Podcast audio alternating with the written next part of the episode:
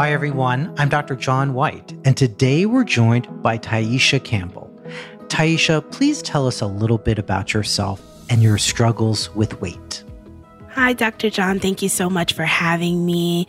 I'm a filmmaker and I host a podcast called Sit Black and Watch. I've been struggling with weight since I was about 8 years old. I'm now 32 and currently over 300 pounds. And so it's just affected me medically, emotionally, mentally. And, you know, I'm always trying my best to advocate for those who are a bigger size. Taisha, you mentioned that you have a podcast, Sit Black and Watch, and you're an African-American woman. Do you think people treated you differently as an African-American woman when you brought up issues of weight? I absolutely believe that my race has affected the way I am treated medically when it comes to my weight. You know, we as African Americans are predisposed to certain foods in our culture, and we have differences in our body type sometimes, and I don't think that that's always considered.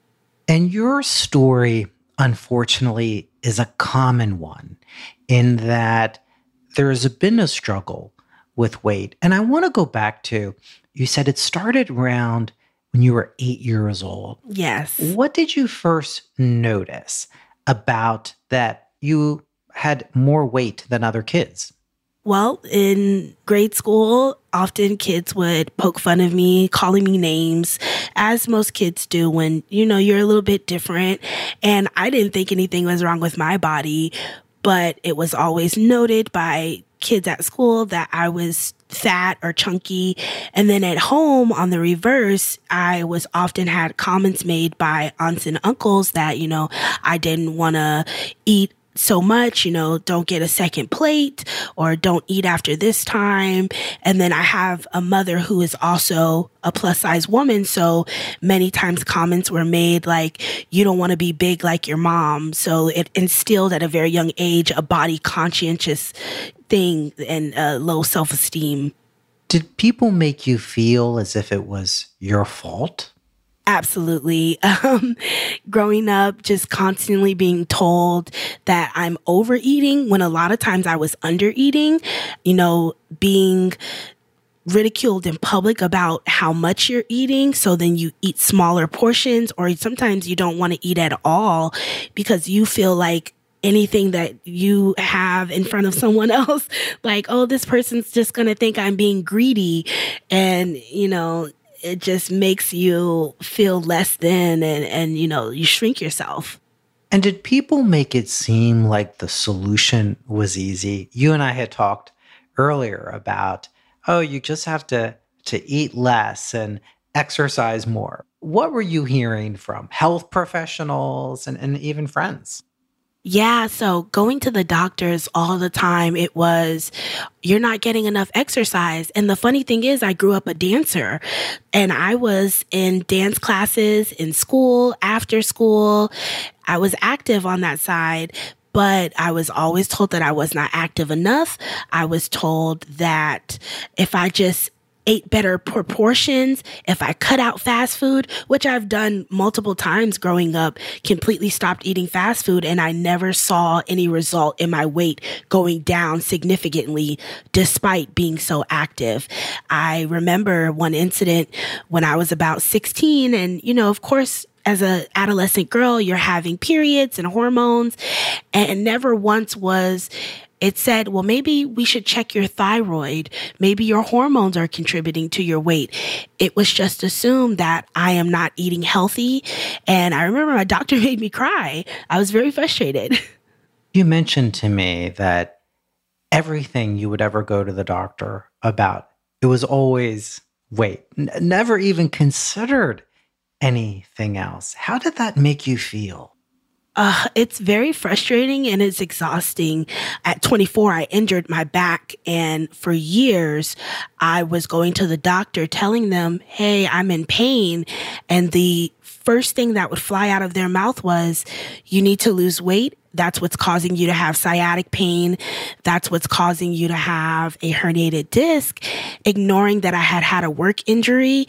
They were ignoring that I essentially was an athlete because I danced growing up, and it made me feel small. It made me feel like I didn't really have a voice, and I didn't know how to advocate for myself, to ask them to check other options to figure out how I could better my health, especially when it came to my degenerative spine disorder.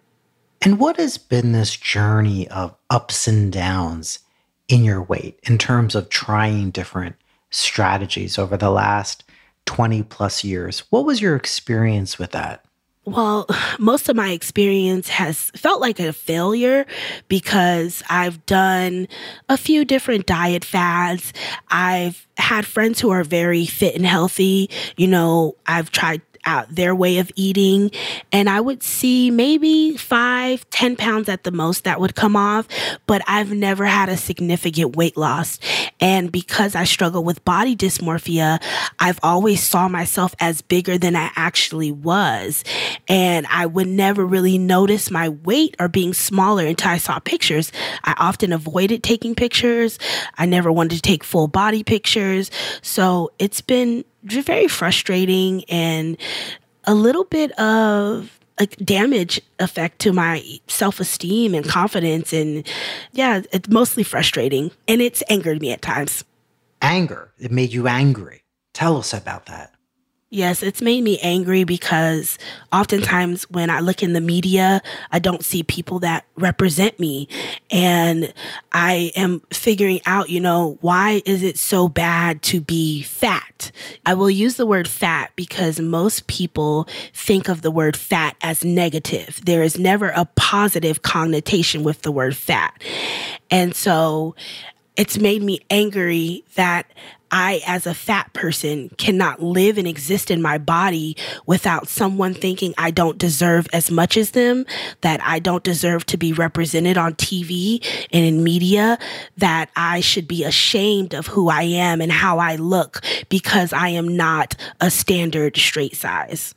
Taisha, did anyone ever say to you, you know what? Obesity is a disease, and this is our approach to managing a disease, just as we would for hypertension or diabetes. Anyone ever say that to you? Unfortunately, no. Nobody has ever said to me that obesity is a disease. They've never referred to it as a disorder or something that you couldn't control. It's always been referred to as something that is in your ability to control, and it's based on your urges. But you mentioned you had to learn how to be an advocate. You had to learn how to speak up for yourself. So how have you done this? Give us the tools and the tips that you have used to better understand the role of weight and how to manage it in your overall health. Well, one of the things that I've done in the most recent years to manage my perception of my weight is, one, seeking out therapy to just heal some of the childhood traumas around my own body, going to a nutritionist and speaking about how I eat, you know, finding a nutritionist that was not going to body shame me, who our ultimate goal was to be healthy. And sometimes healthy isn't always about being the smallest size. It's about what you're putting in your body, how you manage that. And also just affirmations. Affirmations is really big for me. Looking in the mirror and telling myself that I am enough, you know, telling myself I deserve to be heard, pushing back when I go to the doctor, you know, just being able to YouTube search and Google search ways to advocate for yourself when you go to the doctors and how to speak up and how to be adamant about what it is that you want in your ultimate goal, and not being afraid to tell your medical professional, hey, I understand that you went to school for this thing, but I would appreciate if you hear me a little bit more and how you speak about my body and what the end goal is. You know, I may be fat, I may be overweight, however you want to put it, but I'm still a person. I'm human. I have emotions, and I am not perfect.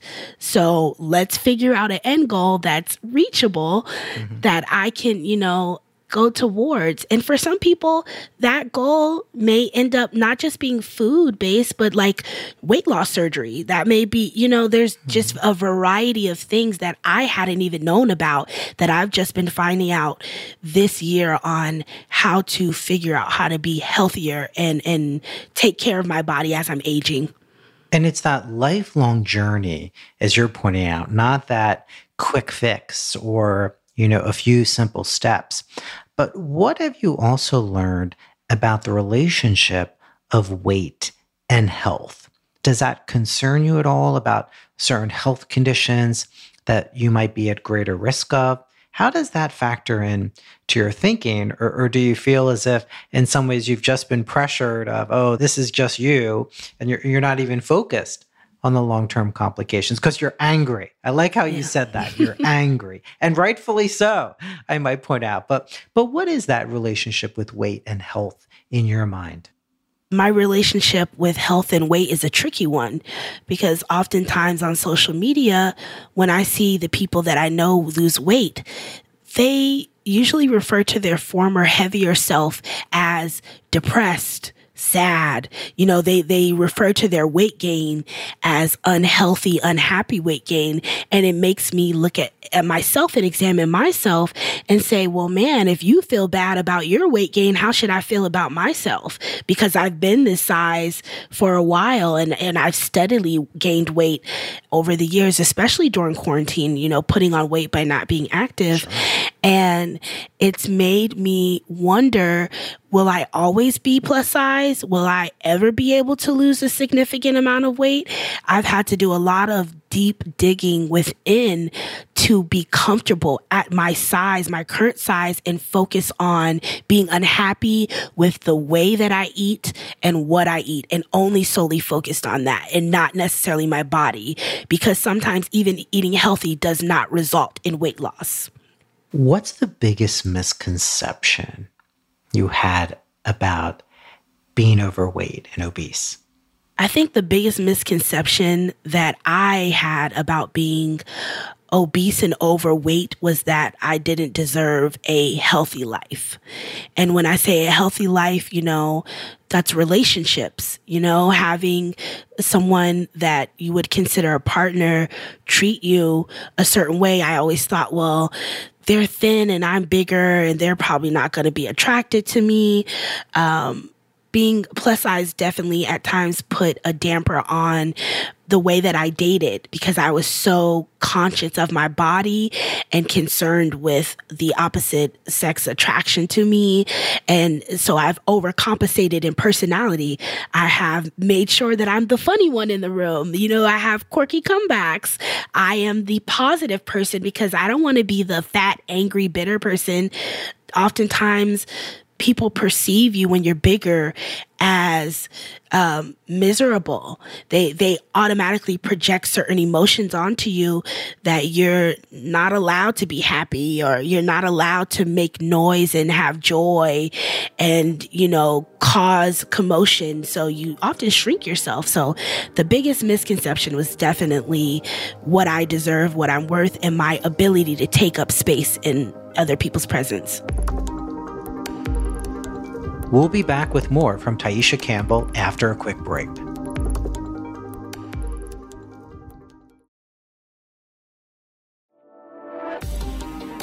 And now, back to our interview with Taisha Campbell. Now, you mentioned that you've gone up and down with weight. You've tried a bunch of different diets. Did you do most of this on your own, or did you work with health professionals? Most of my dieting was done on my own. And I don't know if that was a good or a bad thing. I've had some that were successful and some that weren't. And a lot of times it was about my consistency.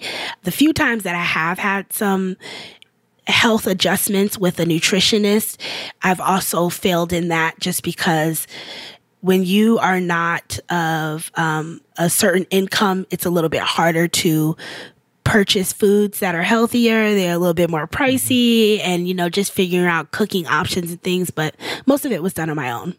And Have you had any issues with diabetes or pre-diabetes or any other health issues that have arisen because of weight? Yes. So diabetes actually runs in my father's side of the family. And at one point, I was considered pre-diabetic. And I was told, you know, you have got to get this weight off or you will become diabetic. And it was very scary, very, very scary for me. Of course, I have had herniated disc. I currently have 3 herniated discs in my back. And although they weren't necessarily because of my weight, it was an injury that happened. My weight gain has put more pressure on my back, which has caused me at times to not have as much mobility. I no longer dance because of the pain, so I'm not as active as I would like to be. And then it's also put a damper on my mental health, because when you're not active and you're not getting outside like you normally do, you're not doing the things that you normally do, it's caused some depression and anxiety. How important is weight loss to you at this point in your life? I would say I am, on a scale of 1 to 10, I'm probably at a 6 of the importance of weight loss. And that's only because it is just very challenging to figure out what works for your body, what exercises you need to be doing, how much you do or don't need to be eating, the type of foods you need to be eating.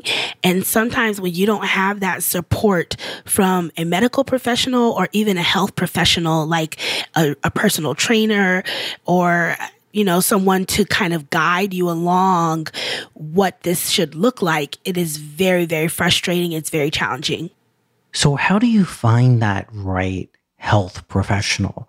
We talked about it being a disease, that it's not simply eat less and move more. So what are the tips and tools that you can share to find that health professional that's going to see you as a total person and not just say, hey, eat healthier? That's a really good question. For me, I started with a nutritionist. Finding a nutritionist that wasn't just going to hand you a piece of paper saying, hey, these are your 3 core food groups and this is what you should or shouldn't be eating, but a health professional, a nutritionist that is saying, this is the type of stuff that you could eat. This is what it called, like breaking down foods and what foods are good for you and how those combinations help, and saying like, hey, let's come up with an actual meal prep, you know, like, let's figure that out. There are nutritionists out there who will help you figure out what type of meals you can put together. I've also downloaded quite a few apps on the phone. You know, thank God for digital, the current digital space. There are apps on your phone now where you can put in what you have in your fridge and, hey, this is what the kind of meal it'll, you know, accumulate for you to make.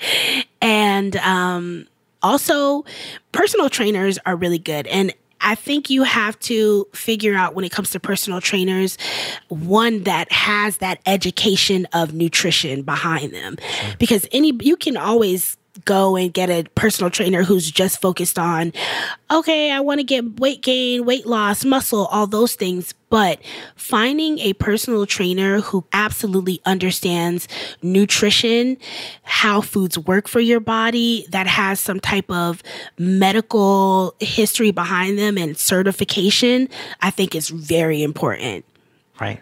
And then combined with a physician or a nurse practitioner and other health professionals who can order those right lab tests, those diagnostic tests to understand the underlying pathophysiology as well. Tell us how people can learn more about you and what you're doing. You mentioned your podcast. I'll be waiting for my interview. Tell us how they can find out more about what you're doing. Well, like I said, I am a filmmaker and I go by Afrovocative on the internet. And so anybody can find me on social medias at Afrovocative. I usually talk about all things that are regarding the African American community, things that are uplifting and positive. I love to focus on media and film. So my podcast, Sit Black and Watch, is a podcast that is uplifting current Black films that are coming out in that space, Black television, Black actors, and those that are people of color. I love, love, love talking about those things. So I encourage people to follow me on Afrovocative or Sit Black Watch on Instagram or Twitter. I do film discussions, TV discussions, and just enjoy talking all things TV and media. Well, Taisha, thank you so much for sharing your journey and giving us some tips and tools to address weight. Thank you so much for having me. We're talking about the impact of being overweight on one's health. And to help dig a little deeper, I'm joined by my very good friend, Dr. Fatima Cody Stanford, who's an obesity medicine physician scientist at Massachusetts General Hospital and Harvard Medical School. Dr. Cody Stanford, thanks for joining me today. Dr. White, it's a delight to be here. And I just have to acknowledge full transparency. I'm putting it out there for our listeners. I have known Dr. Fatima Cody Stanford for some time. She was an intern of mine at the Discovery Channel a few years back, and I knew she was a star then, and she is now a superstar. So I am so glad to see your journey. So thanks for joining. Well, thank you so much. And by few years, he means a lot more than a few years. So we're going to talk about journeys, the journey of the patient who struggles with weight. But Dr. Cody Stanford, I wanted to discuss the relationship between weight and other diseases, because I will see patients and I will talk to them about weight. And often they'll say to me, well, I know so-and-so who's much heavier than I am, and they're fine. Or everyone that has diabetes hasn't, been overweight their whole life. So how do you help patients understand the relationship between weight and other diseases? There's that biological, hormonal aspect, right, that many doctors don't talk about. Yeah. So, that's a lot to unpack, but let's talk about obesity as a disease. And one of the key things that I have every single patient do before they have a visit with me is actually listen to an hour-long lecture where I teach them about the disease that is obesity. And with that, they come informed, at that patient visit of how I will think and how I will talk about their disease. But I think the person that you mentioned that, talks about different weight status corresponding to different health is actually true. I have patients that are 300 pounds that are much healthier than patients that are 150 pounds. And so, weight is one metric. And when we're looking at weight, we use it as a screening tool to say, hey, I need to do a deeper dive, but it is not a diagnostic tool. So the weight by itself doesn't tell us the whole story. People can carry excess adipose, and what that means is just excess fat. And sometimes that fat is deleterious to one's health and sometimes not as deleterious. It depends on where that fat is being held and stored in the body. So for example, if we're carrying that weight or that extra fat around our midsection, not great for us, okay? Often it can even be around the organs. When it's around the organs, really not great for us. But if we're carrying that fat in our hip, buttock, and thigh region, what are the organs that is around us? Muscle and bone, and actually it's actually very beneficial in that situation. So I have to look at the whole person. The weight is one metric, and then I'm able to do a deep dive to see if their weight by itself is problematic and is it leading to cardiometabolic health issues. You've said a lot of important words there, but one very important word that some people may find surprising or disagree with is, you said the disease of obesity, the disease. And every doctor doesn't always refer to it as such, but you've been a big proponent talking about it as a disease. So help our listeners understand why it's a disease. Yeah, I think you bring up a lot of important points, but let's talk about why obesity is a disease and why I say it's a disease. And hopefully after you listen to this explanation, you will agree with me. So obesity is actually a disease of the brain. Believe it or not, there is a portion of our brain called the hypothalamus that actually regulates our weight. It tells us how much to eat and how much to store. So notice I didn't say anything about willpower there. Our brain is getting signals from different parts of our body. It's getting signals from our fat tissue, our small intestine, our large intestine, our pancreas, and our stomach. And these signals are going back to the brain to tell us how much to eat and how much to store. Is it this leptin and ghrelin that we sometimes hear about? So leptin and ghrelin are two of those hormones. Ghrelin is a hormone that actually causes us to have a more voracious appetite. Like a gremlin. I feel like it's a gremlin. Yeah, that's an interesting way to look at it. Actually, I'll probably use that on my next talk. But when we're looking at leptin, leptin is one of those hormones that helps us feel full. Okay, so leptin is really, really important. And so since you brought up leptin, I was going to go into really naming the hormones, but leptin is what really helps us to signal down one of the two pathways in our brain. There's one that's a more beneficial pathway, and then the one that we prefer not to be on. So that there's one pathway that tells us to eat less and store less, and that's called the POMC pathway or the pro-opiomelanocortin pathway. And believe it or not, when you travel down this pathway, you produce something called BDNF, which stands for brain-derived neurotropic factor. And when you have high levels of this BDNF in your body, you don't express the disease of obesity with excess fat, okay? Now, I exclusively care for patients with overweight and obesity, and so my patients don't signal so well down that pathway. They signal down another pathway. It's called the AGRP pathway or the agouti-related peptide pathway. Say that 5 times fast. And when you travel down that pathway, you actually block the formation of BDNF. So if you have low levels of BDNF, what do? You express excess fat on your body. Can you measure these levels? Can you measure them? It's challenging to measure them, but we can affect how the brain signals. And so there are some therapies that we can utilize to help you go down that more beneficial pathway and block the pathway that's not so beneficial. So here you're explaining this science, the biologic reasons why some people may have excess weight. Right. And I love the fact that you said, I'm not talking about willpower. But let's get real, Dr. Cody Stanford. Most doctors, most other people will say or think it to people who are overweight, it's willpower. You just need to try harder. Right. What's so dangerous about that mentality? Well, I think it shows how much weight stigma is really entrenched in the work that we do. And believe it or not, the group known to have the highest weight bias and stigma towards those with obesity is actually physicians.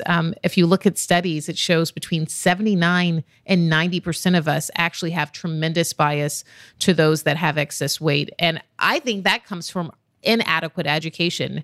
It's only in this year, in 2022, that the AAMC, which is the American Association of Medical Colleges, actually is releasing any core competencies surrounding teaching about obesity as a disease at medical schools here in the U.S. Yet, it's the most prevalent chronic disease in human history. But no one learns about it. And so people think it's just a matter of eating less calories and exercising more. And if it were that simple, I wouldn't be here talking to you, not at least about this topic. So it's really important for us to listen to the patient and learn about all of the things. And we know there's about 100 things that cause obesity, things that are like, what someone's eating and whether or not they're exercising. But there's so many other things. Stress is a major cause of obesity. If you have chronic stress, what happens is you have more inflammation in the body. What happens is you store more fat. So imagine, let's just take us back to the start of the COVID-19 pandemic. Regardless of who you were, we experienced stress. A lot of people assume that the weight gain that we experienced was, we weren't exercising enough. But, companies like Peloton had a major rise in their stocks because people were actually exercising. But what we all were experiencing was stress. And with stress comes storage of fat. Issues like trauma, issues like racism, issues like medications that we prescribe for other issues. We believe it causes 20% of obesity in this country. So there's a variety of factors that we aren't paying attention to when we say the patient needs to just try harder. And I think it shows a little understanding on our part. But the patients themselves, because no one's talking to them about it being a disease, right. The biologic reason, what's happening in their journey? We've heard it time and time again. They think they're a failure, right? Yeah. Because it's easy to lose weight. You just have to, you said, eat less, exercise more. Well, what does that even mean? So how harmful is it when we don't educate patients about what's really going on? They're going on this journey that is leading them down the wrong path, aren't they? Absolutely. I think you've said it quite well. When patients hear from us as doctors or from society that they just need to try harder, often many people try harder. And when they try harder, they see it fails. So they may say, hey, doc, I've been working out 60 minutes, 6 times a week. I've been going to my trainer. I've been doing this. I've been eating well. I've been really measuring this, that, and the other. And I've lost 1 pound in the last 6 months. A lot of people, and I've heard doctors do this, they'll say, you know, are they telling the truth? I'm not really quite sure about that. And so when we do that, what do we cause for patients? We cause greater anxiety. We can create depression. And then what do? They don't want to come and see us as healthcare providers. Why not? Because we aren't trusted sources. We are going to make them feel bad about themselves. Mm-hmm. So when they actually do end up coming into care after feeling bad for how we treated them, it's often at the last, you know, kind of the end of the road where they have such severe disease that their life expectancy is significantly reduced and maybe coming into the ICU with issues that have been complicated that could have been addressed if we just recognize that it's a disease that's treatable. Because they've delayed care, yeah. Right? Because I think the only care that's out there is exercise and get on a bike. Exactly. But I also want to ask you, because I've seen patients like this, I'd love to hear your thoughts. The patients that are overweight, that are experiencing some health issues, but they'll say to me, Dr. White, I'm okay with it. I'm happy where I'm at. Okay? Yeah. So how do you address that? Because we wouldn't say it's okay if you have hyperlipidemia, you know, high cholesterol, high blood sugar, and we won't do anything about it because you're happy eating sweets. So how do you manage that when they don't see the association between excess weight and health conditions?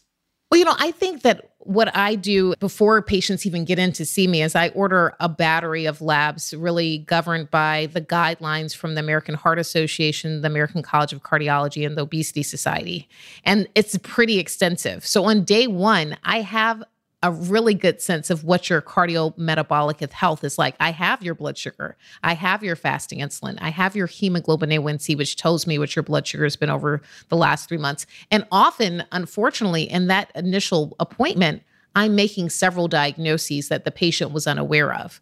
With that awareness, however, after doing that really extensive lab panel, usually more extensive than they've ever had, they are getting a sense of how their disease that they're presenting with is actually affecting the rest of them.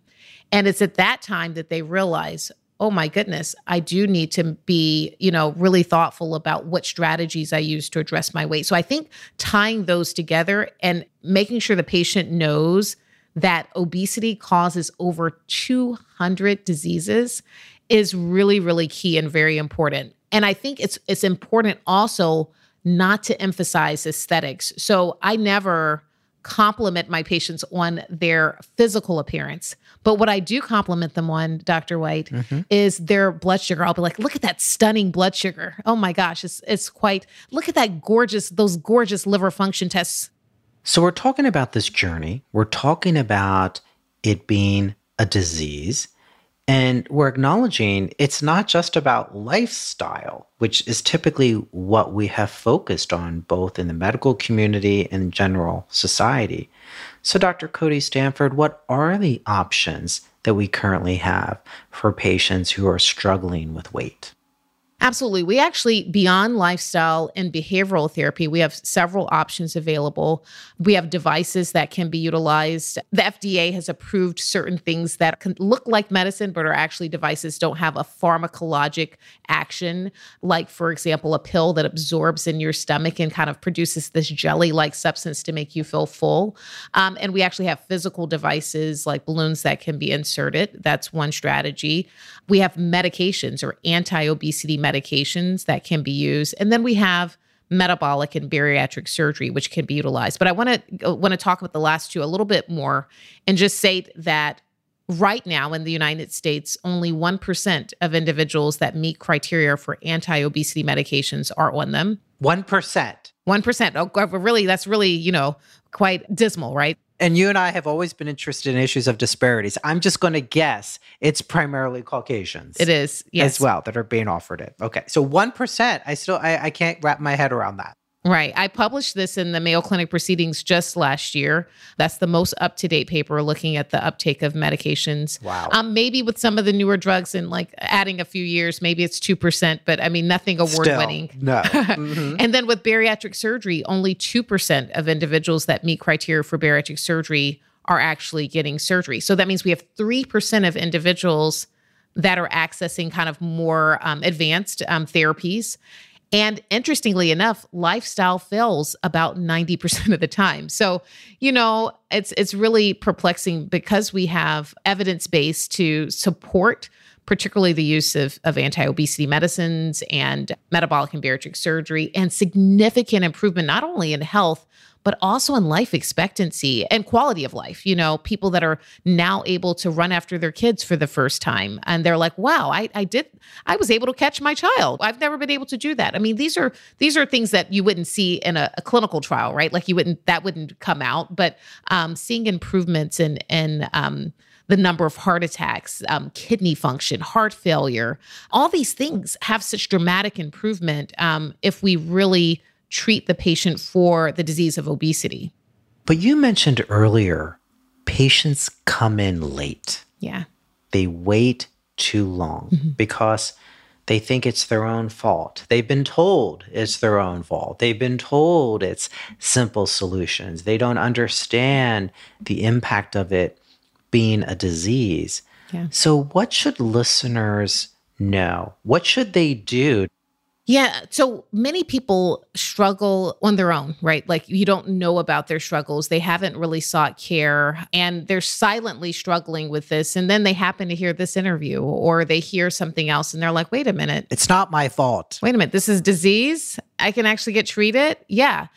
Now, unfortunately, we talked about the bias that physicians and other healthcare providers have. So they may go to their doctor and their doctor may reinforce these inaccurate statements of just eating less and exercise more and feel, you know, kind of defeated. But I would say don't feel defeated. Obviously, that's not the right doctor for you. And so what I would do if I were in that situation is I would want to find a doctor that actually does know about this disease. And there's the American Board of Obesity Medicine, and they have a website that you can go to is abom.org, and you can actually just find a physician based upon your city and state, someone that actually cares for this patient population.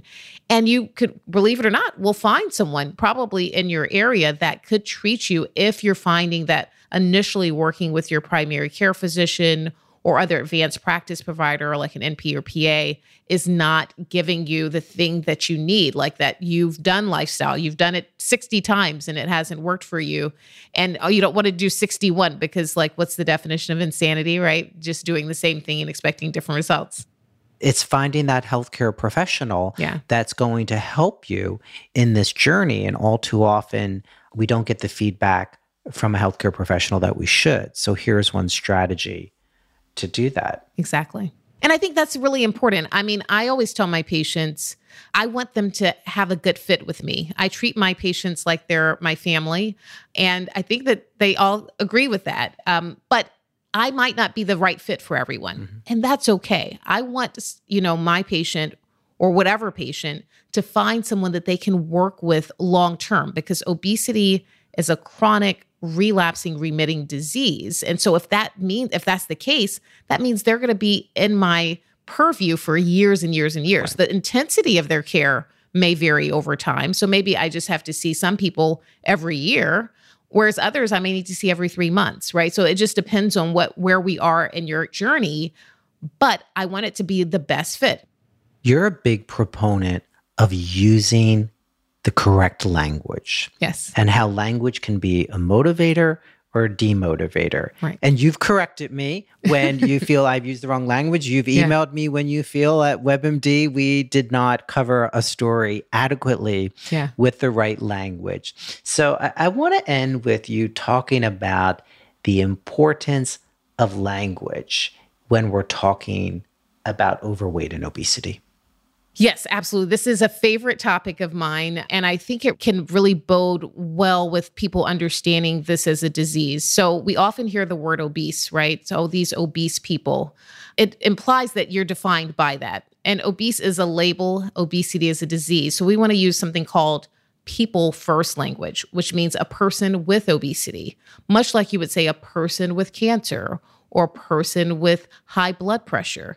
They have it, but aren't defined by it. Now, a lot of people don't like the word obesity. And I think it's because so many negative connotations are attached and most people don't think of it as a disease. But when we frame it as like something you have that we can address, it kind of shifts some of that thinking, you know, even if the word still sounds like a dirty word. There are a few other terms that I don't like to use. Morbid is one of them. Morbid obesity is what we hear. You know, we don't call it morbid COVID. We don't call it morbid cancer. We don't call it morbid heart disease, but we somehow call it morbid obesity. And even in that, we can see our bias, right? All of those things can kill you.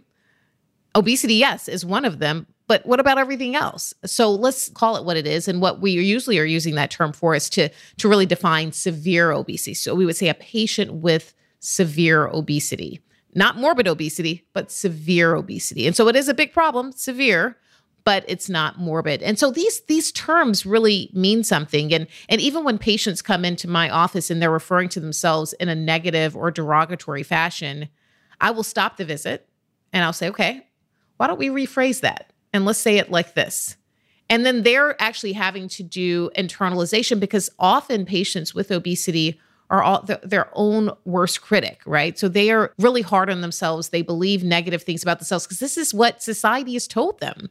And I want to change that narrative. I want to say, look, yes, this is a disease. Yes, you have it, but it is treatable. And we have a variety of tools that we can use. And I'm sorry that you haven't had access to them until now, but now that you're here, let's utilize the right tool for you to get you to the healthiest weight. You are changing the narrative. I introduced you as a rock star, and that is what you are, Dr. Fatima Cody Stanford. Thanks for taking the time today. I know you had a lot on your plate today as well, so I appreciate you educating us as to why we need to understand how obesity medicine is an area that we need to focus on because obesity is a disease. Well, I'm thankful to, you for giving me a platform to share this message with the over 110 million adults that have this disease. It's a disease. It's getting worse. It won't get any better until we change how we treat this disease and change the way we treat the people that have this disease. And so I will continue to spread that message here in the U.S. and around the world to hopefully change that narrative. And I would love to be alive the day when we can say that obesity rates are actually declining instead of the steady increase that we've seen here in the U.S. around the world since 1980. A big thank you to Taisha Campbell and Dr. Fatima Cody Stanford for being part of our show today, and to all of you for listening to Spotlight On, our special edition of the Health Discovered podcast. I'm Dr. John White, the Chief Medical Officer for WebMD, reminding you that better information leads to better health. Until next time.